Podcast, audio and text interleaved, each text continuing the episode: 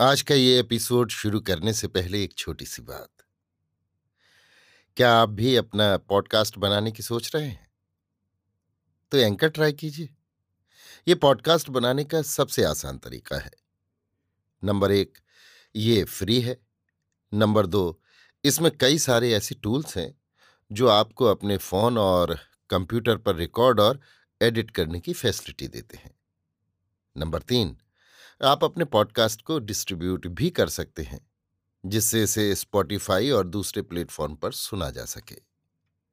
तो डाउनलोड कीजिए free anchor app या विज़िट कीजिए एंकर डॉट एफ़ पर अपना पॉडकास्ट स्टार्ट करने के लिए। ये तो थी एक छोटी सी जानकारी, और अब शुरू करते हैं एपिसोड का सिलसिला। तो आज के एपिसोड में लीजिए सुनिए आचार्य चतुर्सेन शास्त्री के लिखे उपन्यास सोमनाथ के इकहत्तरवें भाग, फतेह मोहम्मद को मेरी, यानी समीर गोस्वामी की आवाज़ में। परिचित शब्द संकेत से आश्वस्त होकर फतेह मोहम्मद ने पानी से सिर निकाला। आनंद ने वटवृक्ष की डाल पर से झूल कर कहा, कोई डर नहीं दोस्त, बाहर आ जाओ। जब युवक ने जल से बाहर निकलकर कहा, वो बुज़ुर्ग कहाँ हैं, मैं उनसे मिलूँगा। तब मेरे पीछे आओ। दोनों व्यक्ति चुपचाप खिसक कर एक अंधेरी गली में घुस गए और टेढ़े तिरछे रास्ते पार करते हुए एक छोटे से मकान के द्वार पर जा खड़े हुए। द्वार पर पहुंचकर आनंद ने संकेत किया। संकेत होते ही द्वार खुल गया। दोनों ने भीतर जाकर देखा, एक प्रशस्त कक्ष में दामोदर मेहता गद्दी पर बैठे हैं। युवक ने आगे बढ़कर अदब से उनका अभिवादन किया। अभिवादन का जवाब देकर मेहता ने हंसकर कहा, इतमीनान से बैठ जाओ और कहो जिसकी वो तलवार थी, उससे मुलाकात हुई। हुई। उसने क्या कहा? उसने कहा, जिसके पास वो तलवार है, उसका हर हुक्म बजा लाना लाजिम है। तो तुम उस आदमी की मर्यादा भी समझ गए ना? जी हाँ मैं हुजूर को रुतबे में अमीर से किसी हालत में कम नहीं समझता। ठीक है, अब अपनी बात कहो। मुझे सुल्तान ने आपकी खिदमत में भेजा है। किस लिए? सुल्तान का पैगाम लेकर। पैगाम क्या है? सुलह। सिर्फ़ एक चीज़ पाकर वे इस मुहिम से लौट जाएँगे। कौन चीज़? जा बख्शी हो तो अर्ज़ करूँ। कहो, वो नाजनी। कौन? चौला नर्तकी। दामोदर मेहता गंभीर मुद्रा में क्षण भर बैठे रहे, फिर कहा, कल भी क्या इसी बात को कहने आए थे? जी नहीं। वो बात क्या थी? अब उस बात को रहने दीजिए। तुम्हारा नाम क्या है? फतेह मोहम्मद। ये तो नया नाम है, पुराना नाम क्या था? उस नाम से अब क्या? फिर भी मैं जानना चाहता हूँ। देवा देव स्वामी कहकर युवक उदास हो गया। तुमने कृष्ण स्वामी के पास बहुत कुछ पढ़ा लिखा है? जी हाँ, लेकिन उनके पास नहीं, पीर के पास। तुम तो संस्कृत भी जानते हो। फिर मिलेच्छ भाषा क्यों बोलते हो? पर शूद्र हूँ, दासी पुत्र हूँ। संस्कृत पढ़ना मुझे निषिद्ध है। इसकी सजा मौत है। मैं मिलेच्छ भाषा नहीं, शाही जबान बोलता हूँ। जो मेरे पीर ने मुझे सिखाई है। लेकिन मैं तुम्हें यदि तुम्हारे पुराने नाम से पुकारूं? बेकार है। उस नाम से भी तुम्हें नफरत है। उसकी याद से भी। तुमने सिर्फ़ शोभना के लिए धर्म त्यागा ना? जी नहीं, मैंने धर्म कबूल किया। मेरा मतलब हिंदू धर्म से है। वो धर्म नहीं कुफ्र है। धर्म तो इस्लाम है। इस्लाम में तुम्हें कुछ मिला? जी हाँ, समानता, उदारता, जीवन, आशा, आनंद और दौलत। और शोभना? वो भी। लेकिन वो तो अब मेरे कब्जे में है। यदि मैं तुम्हें ना दूँ तो मैं आपसे लड़ूँगा।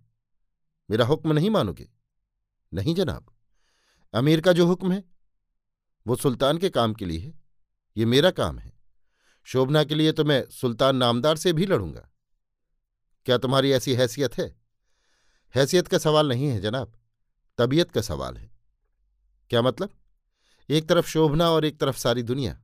यही मतलब। तुम्हारी बातों से मुझे तुम पर प्यार हो गया। यदि मैं तुम्हें शोभना दे दूँ, और वो तलवार भी जिसकी कीमत तुम्हें मालूम है तो क्या तुम फिर देवस्वामी बन सकते हो? नहीं हज़रत, मैं मुर्दे का मांस नहीं खाता। मुर्दे का मांस कैसा? कमीना हिंदू धर्म ऐसा मुर्दा है कि इसकी सड़ी हुई बू से दूर ही रहना चाहिए। तुम शोभना के लिए इतना नहीं कर सकते। ज़रूरत नहीं है। शोभना के लिए मेरे पास ये तलवार है, लेकिन हम लोग वक्त बर्बाद कर रहे हैं। खैर तो तुम क्या कहना चाहते हो? सुल्तान की जो ख्वाहिश है वो तो अर्ज़ कर चुका। लेकिन वो तो मेरे बूते की बात नहीं है भाई। आप क्या अपने देवता को बचाने के लिए एक अदना औरत की कुर्बानी नहीं दे सकते? एक अदना औरत के लिए तुमने अपना धर्म, ईमान, कर्तव्य, देशभक्ति सबको लात मार दी। विदेशी विधर्मी तुर्क के दास बन गए। अपने ही घर को बर्बाद करने पर तुले बैठे हो। इसके सिवा, गजनी का अमीर जिसे लेकर सारी मुहिम से ही मुँह फेरने को तैयार हो, उसे तुम अदना औरत कहकर पुकारते हो। अभी तुम बच्चे हो देवस्वामी तुम्हारा सिर फिर गया है और प्रतिहिंसा और स्वार्थ ने तुम्हें पागल कर दिया है। फिर भी तुम्हें ये भूलना न चाहिए कि तुम किसके दूत हो और किससे बात कर रहे हो। तुम्हें मर्यादा से बात करनी चाहिए। फतेह मोहम्मद का सिर झुक गया। उसने आगे झुककर दामू मेहता के दोनों हाथ छूकर आँखों से लगाए। फिर कहा, मुझे माफ़ कीजिए, आपकी जो भी मर्यादा हो, मगर मेरे लिए रुतबे में अमीर से कम नहीं है। मैंने सिर्फ़ साफ़ गोई की है। अब हुजूर का क्या हुक्म है? खेद है कि अमीर का ये संदेश मैं महाधर्म सेनापति तक नहीं ले जा सकता। तो हुजूर, मुझे ही महाराज महासेनापति तक पहुँचा दे। तब तो तुरंत तुम्हारा सिर काट लिया जाएगा। क्योंकि तुम सैनिक नियम के विरुद्ध चोरी से पाटन में आए हो। तो हुजूर क्या मेरी रक्षा न करेंगे? नहीं कर सकता। फिर तुम यदि अमीर का संदेश महाधर्म सेनापति तक ले जाना ही चाहते हो तो खुले रूप में अमीर के दूत का अधिकार पत्र लेकर महाराज के पास जा सकते हो। बाधा नहीं होगी।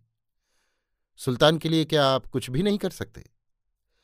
सुल्तान पर यदि कोई गहरी विपत्ति आ पड़े और वो मेरा आश्रय चाहे तो मैं उसकी मदद इस तलवार की मैत्री के नाम पर करूँगा। और तुम जो इस समय चोरी से आए हो, तुम्हें प्राणदंड से बचाकर जीता चला जाने दूँगा। ये काफ़ी नहीं है। काफ़ी है, हुजूर। मैं सुल्तान नामदार से हुजूर की मेहरबानी की बात कहूँगा। तुम्हें और कुछ कहना है? जी नहीं। तो अब तुम जा सकते हो और कभी किसी मुसीबत में। तुम्हें एक शुभचिंतक की आवश्यकता हो तो मेरे पास आना देवस्वामी ये मत भूलना कि मैं तुम्हें प्यार करता हूँ और तुम्हें फतेह मोहम्मद नहीं देवस्वामी ही समझता हूँ। फतेह मोहम्मद ने दोनों हाथ जोड़कर हिंदू रीति से मेहता का अभिवादन किया और कक्ष से बाहर हो गया। आनंद भी उसके साथ साथ पीछे चला। पानी में बैठकर फतेह मोहम्मद ने कहा, मेरी चीज़? ये है, लेकिन दम? ये लो। युवक ने मोहरों का तोड़ा आनंद को पकड़ा दिया, फिर कहा, वो चीज़ मुझे दो। अभी मेरे पास ही रहने दो। इससे मैं तुम्हारी मदद करूँगा। फतेह मोहम्मद ने कुछ सोचकर कहा अच्छा तो अब मैं चला। फिर अब कब? कल। ठीक है।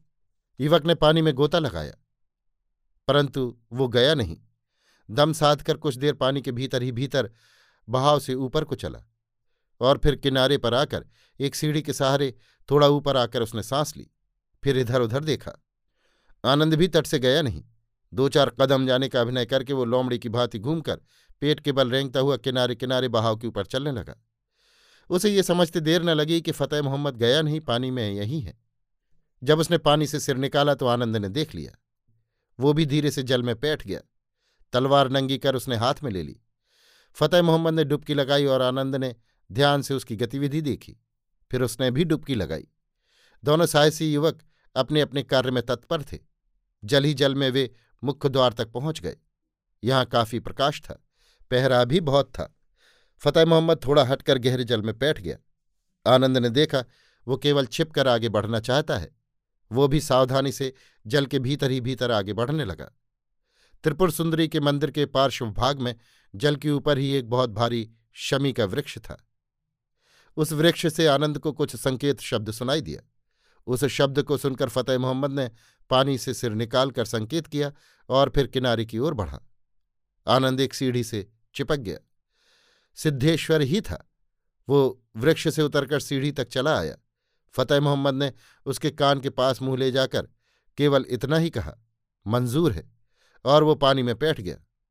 आनंद ने स्पष्ट ये शब्द सुना। उसने देखा फतेह मोहम्मद तीर की भांति लौटा जा रहा है। सिद्धेश्वर ने अपने चारों ओर देखा और मंदिर के पिछवाड़े की ओर चला गया। आनंद भी पानी से निकलकर उसके पीछे पीछे हो लिया। नंगी तलवार उसके पास थी। सिद्धेश्वर चोर दरवाजे से घुसकर जहाँ छोटे छोटे बहुत से मंदिर थे, उनमें चक्कर काटता हुआ जाने लगा। आनंद ने भी निर्शब्द उसका पीछा किया। घूमते फिरते वो संकटेश्वर की बावड़ी के निकट आकर एकाएक आनंद की दृष्टि से ओझल हो गया। आनंद ने बहुत खोजा, पर सिद्धेश्वर का पता न लगा, जैसे उसे धरती ने गल गई हो। इस समय प्रभात की सफेदी आकाश पर फैल रही थी। आनंद पीछे लौटा। अभी आप सुन रहे थे आचार्य चतुर्सेन शास्त्री के लिखे उपन्यास, सोमनाथ के इकहत्तरवें भाग, फतेह मोहम्मद को मेरी यानी समीर गोस्वामी की आवाज़ में।